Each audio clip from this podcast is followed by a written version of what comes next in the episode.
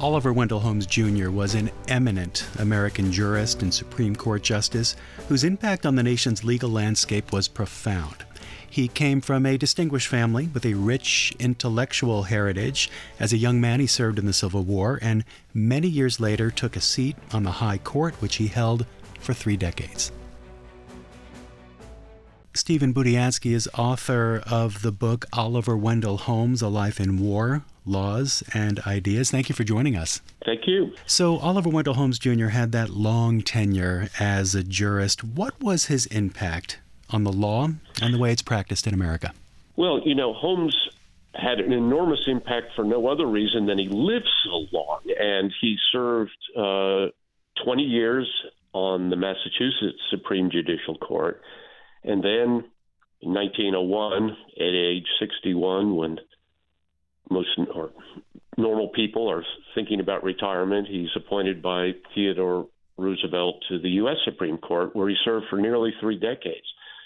Some of his most important and famous decisions were actually dissents that later were adopted by the court as the law of the land on free speech, the rights of criminal defendants to a fair trial, ending the long standing reactionary practice of the Supreme Court in striking down any laws protecting the rights of workers or consumers or economic regulation. I watched a, a book talk you gave in Washington a while back on um, Holmes, and you did explain the challenge of, of covering his life because he lived so long. Um, he was 93 years old. He did so much, but let's start in those early years, Mr. Budiansky. Uh, where was Holmes from, and what was his upbringing like? well, he was from Boston and very much from Boston, of upper class Boston society. His father, namesake Oliver Wendell Holmes Sr., was a household name. He was a poet. He wrote the famous poem Old Ironside, calling on the U.S. Navy not to dismantle the famous warship from the War of 1812. He wrote, he was a co founder of the Atlantic Monthly magazine, wrote these humorous essays called The Autocrat of the Breakfast Table, literally known around the world. He was like Mark Twain a generation earlier. And um, he, and Holmes's father coined the term Boston Brahmin, which certainly described uh, his family. Uh, it was a very intellectual upbringing. Uh, it was a, a, secure upbringing, and Holmes said after his experience in fighting the Civil War, he said he said the world never seemed quite the same again. But certainly, his rooting in you know the son of this great wit, you can see that in Holmes Jr. in almost everything he did and said, and this man who had a great natural way with words and um, I think still, despite you know having been his world shaken by his Civil War service in many ways, he still was a man who went through the world with incredible confidence, which came from this upbringing and self confidence. And you know, I, I the, the interesting thing to me about his Civil War experience was. It didn't make him a cynic. It didn't make him a nihilist or a hedonist. It made him, you know, recognize the limits of human certainty, the limits of ability of anyone to control their lives, and yet he, you know, one of his his his famous phrases he would say to all of his friends. He said, "The only solution is to file in and do your damnedest." And he said, You should always be an enthusiast in the front part of your mind and a skeptic in the back. And that's the thing that really comes through, I, I think, about his personality so strongly for me. And you, you know, a lot of this, I, I, as I mentioned, really, I think comes from that kind of, you know, upper class confidence. But it's interesting how the Civil War, in a way, matured and deepened that rather than overthrew that sense of confidence towards life. I do want to talk more about the Civil War in a moment. I, yeah. I did hear you mention in that book talk some of the friends and other people, other acquaintances that Holmes had growing up. Many names that we would actually recognize. Give us a sample. Who were some of them, and, and what, what was their impact on his life? Well, you know, it was an incredible array of friendships he had in the political world, literary world, philosophical world. Probably his most famous friends were William and Henry James. Uh, you know, Henry James, uh, leading literary light novelist of 19th century America. William James, one of the founders of modern psychology. And um, they were, uh, you know, it, it's striking to see here's Holmes, you know, growing up with these people and maintaining these correspondence and friendships with them. They were, you know, he he, he was it was Bill, you know, instead of William James, and um, it's also interesting to me too what an open mind he had, and you see in his friendships that although he was clearly religiously an agnostic and at times you know, would express his great frustration at the dogmatism of religious belief. Um, still, here's one of his closest friendships is with this Irish priest, Canon Sheehan, who he met in Ireland, and he engaged in this really, I mean, beautiful correspondence with him. And um, he said at one point to another friend, he said, "Well, he said it's amazing that." Uh, that a a saint like him would have a friendship with a heathen like me. He said he said maybe Catholic priests aren't quite as dogmatic as they make themselves out to be, but um, um, he he was interested in people and he was interested in everything. Actually, he, one of his law secretaries said he was interested in everything except athletics. and that comes through in this range of friendships he had. Prior to the war, uh, he went to Harvard for college. What was his experience like at Harvard?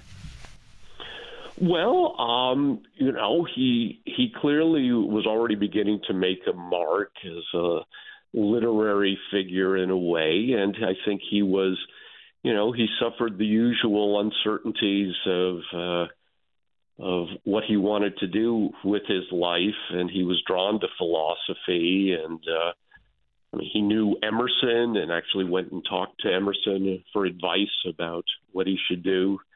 And I think Emerson dissuaded him from being a philosopher, which probably is good advice. But um, and then the war comes in his senior year, and uh, you know, an extraordinary offhand, it was something like two thirds of his Harvard class uh, enlisted in the Union Army. Um, uh, quite extraordinary, and uh, you know, in some ways, it, you, you see the, the uh, you know the kind of uh, uh, rage militaire, as the French call it, you know, the sudden enthusiasm for war gripping these young men who don't really know what they're getting themselves into but um, he he definitely was also a believer in the cause very firmly, and uh, his uh, I mean a a strong abolitionist and.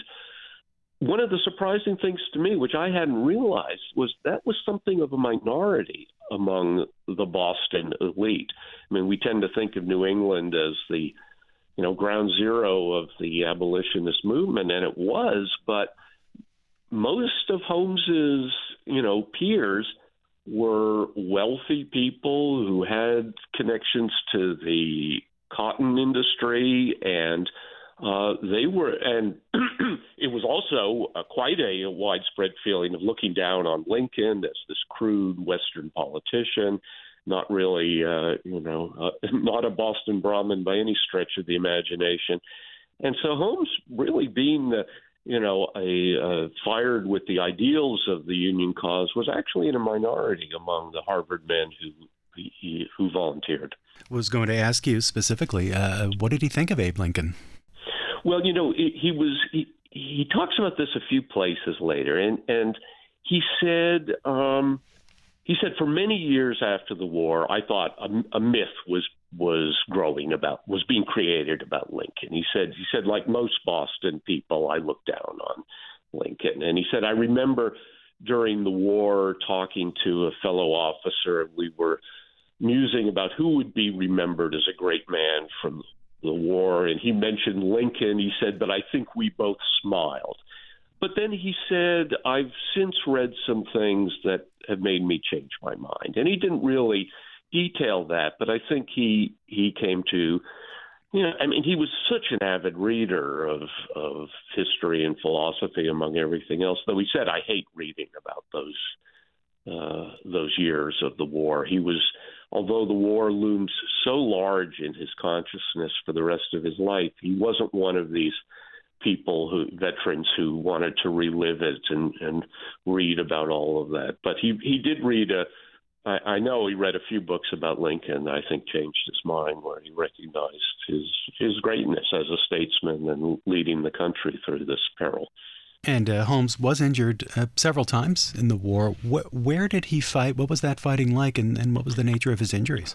Well, he, he was, I mean, nearly killed twice. I mean, it was almost miraculous survival. At the Battle of Ball's Bluff, he was shot in the chest, and the bullet missed, you know, uh, uh, the lining of the heart by a fraction of an inch.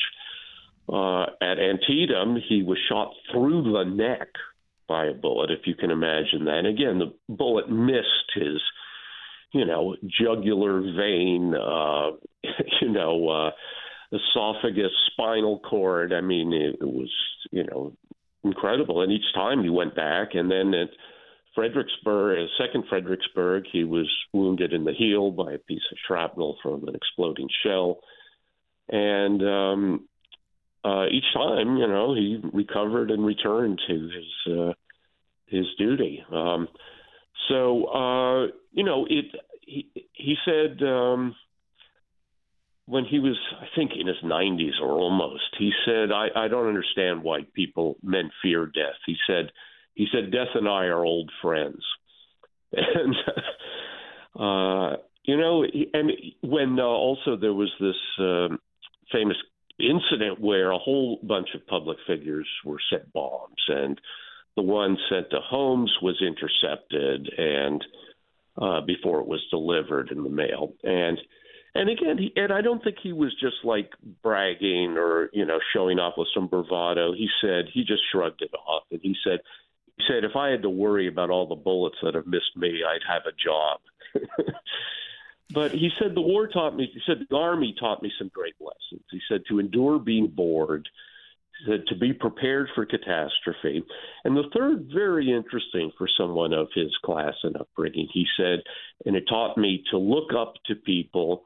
He said, he said that no matter how fine a fellow I thought myself in the usual course of events, there were other men I learned to look up to who, I would have looked down on had not experience taught me otherwise. So after the war, he turns to that long, lengthy uh, uh, legal career. By the way, did he always have an interest in the law? What what what sparked that specific decision? You know, it, it, it's an interesting question, and he sort of told different stories and you know, it, it's not absolutely, it was never clear to me exactly where this came from. But um, he did say in one of his famous speeches about uh, the, uh, the path of the law, he said, you know, you can live as greatly in the law as any other subject. I think what attracted him was the possibilities of real scholarship. And his famous book, The Common Law, was the outgrowth of that. And he felt, you know, I have to do something great and important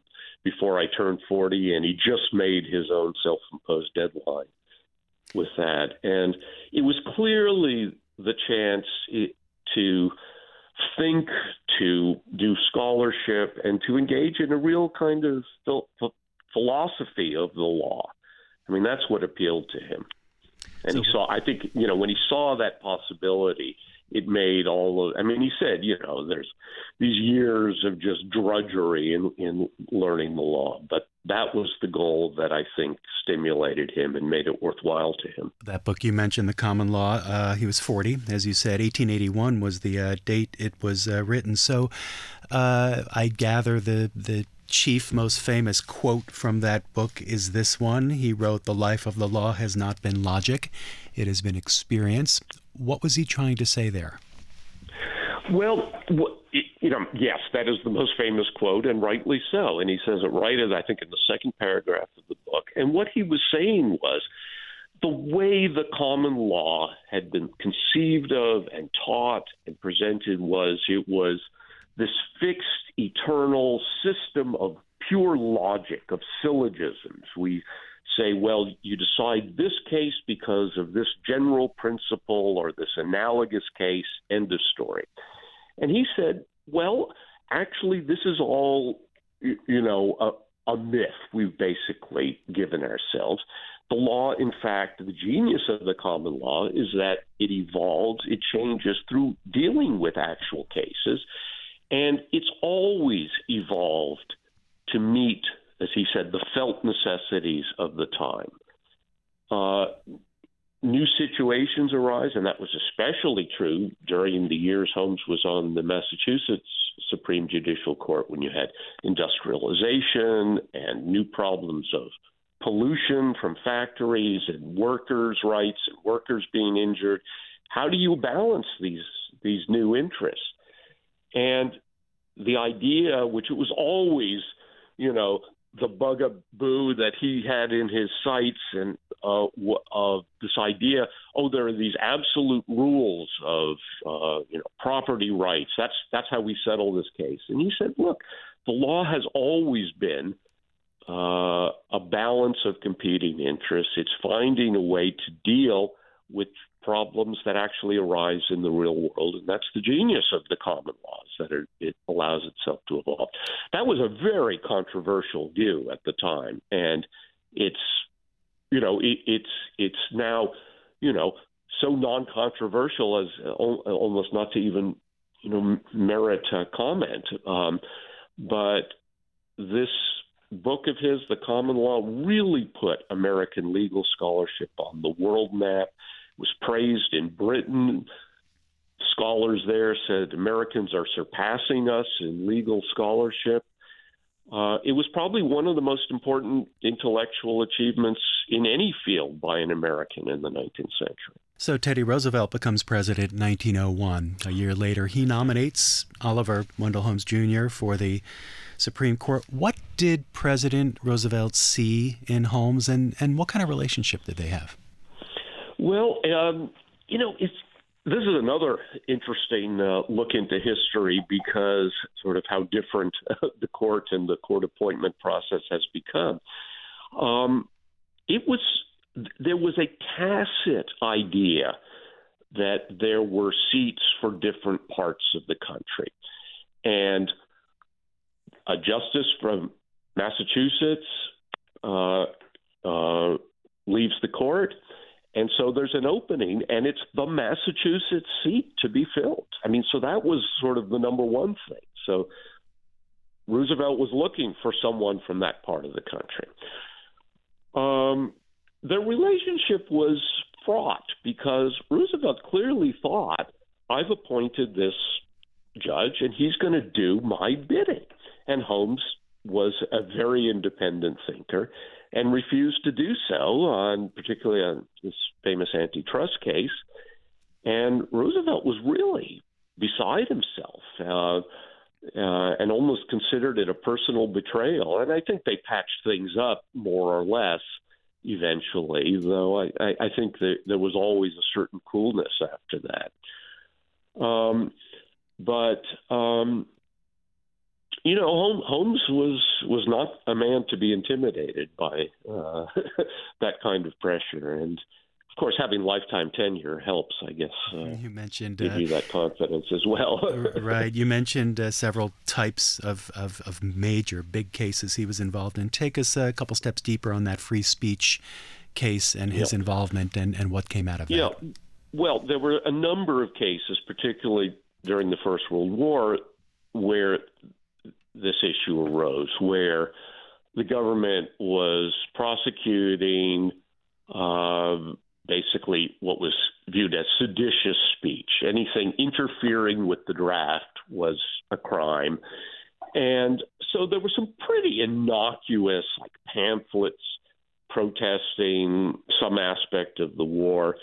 And the government, the federal government, charged uh, these people with uh, it was a quite serious uh, crime with quite serious penalty. And Holmes or Holmes and Brandeis together were, you know, the lone dissenters. Um, and Holmes really clearly, you know, evolved his thinking about uh, free speech. Holmes was a skeptic about rights in general. He thought, you know, he said the rights of any given crowd are what they're willing to fight for. That's was his view, a rather pragmatic one. He didn't accept the idea so much of, uh, um, you know, of, of rights as this, you know, thing handed down from up above in the sky. And, um, but I think he.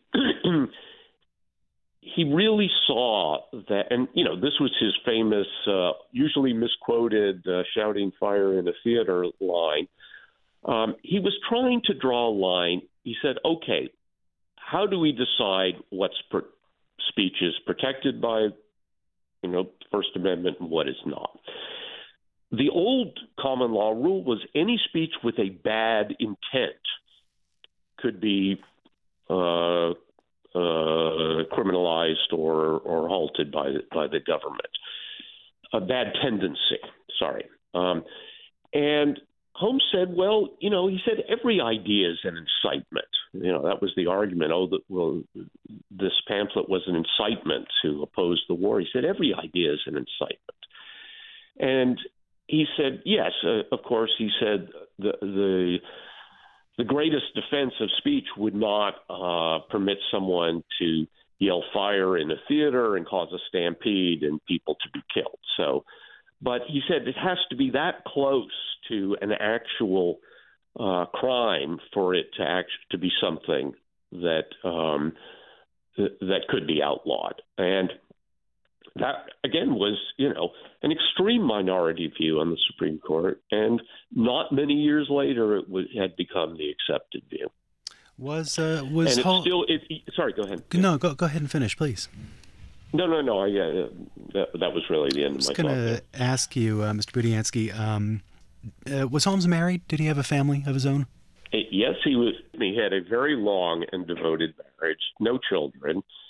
Um, and uh, he had many um, uh, very beautiful, usually accomplished, highly intelligent female friends, younger female friends, who he engaged in wonderful correspondence with. And there's been, you know, enormous speculation over the years what the nature of these relationships were. Um, Holmes told a number of his close friends later in life you know, he, he he always had a rather humorous way of expressing himself about these things as everything else. He said, "I've always loved the dames, but I've never stepped over the line," and I think that was probably true. It was, you know, these sort of very flirtatious, but also, I mean, really deep intellectual friendship, and these younger women friends clearly just treasured this friendship of being taken seriously on an intellectual level by such a great and interesting man as Holmes was. But he clearly was very devoted to his wife, who was from a Boston, old Boston family too, and uh, and um, you know, unfortunately, there aren't that many letters between them because they were living together all this time. There are only a few, but um, from friends and the things you pick up from people who saw them, it was a very deep and uh, and uh, uh, mutually devoted marriage. As we uh, uh, wrap up, um, how did Holmes spend his uh, final few years after he left the court?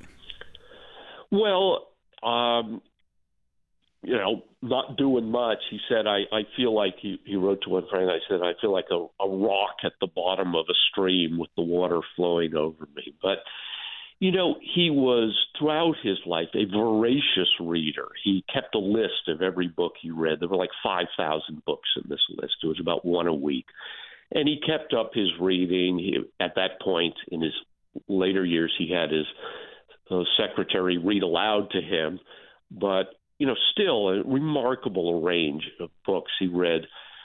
Um, uh, Homer in the original Greek, and Proust in the original French, Dante in the original Italian, and he read P.G. Wodehouse and Virginia Woolf and books about science and economics and philosophy and sociology. So reading was remained, I think, you know, a very important thing with him up to the end, and he he still, you know, kept his correspondence and friendships going.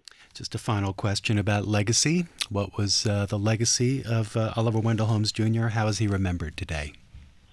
Well, I think he's most remembered for his dissents in the free speech cases, which had came to have an enormous impact on our understanding of First Amendment rights.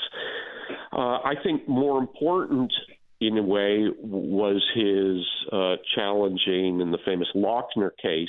Again, one of the greatest dissents ever written, soon became the law of the land, uh, challenging the idea that economic regulation was unconstitutional as a violation of the rights of contract. Um, and uh, his recognition of the federal court's role in guaranteing fair trials, particularly involving cases in the South of Americans railroaded on trumped up charges and convicted in matters of minutes of rape and murder and sentenced to death, you know, with these basically sham trials. And before Holmes, this was not viewed as something the federal government could interfere in, and Holmes changed that. Stephen Budiansky is author of the book Oliver Wendell Holmes A Life in War, Laws, and Ideas. Thanks a lot for your time. Okay, thank you. Thanks for listening to the Books That Shaped America podcast. For more information about the series, you can visit our website, cspan.org slash books that shaped America. And remember to follow this podcast so you never miss an episode.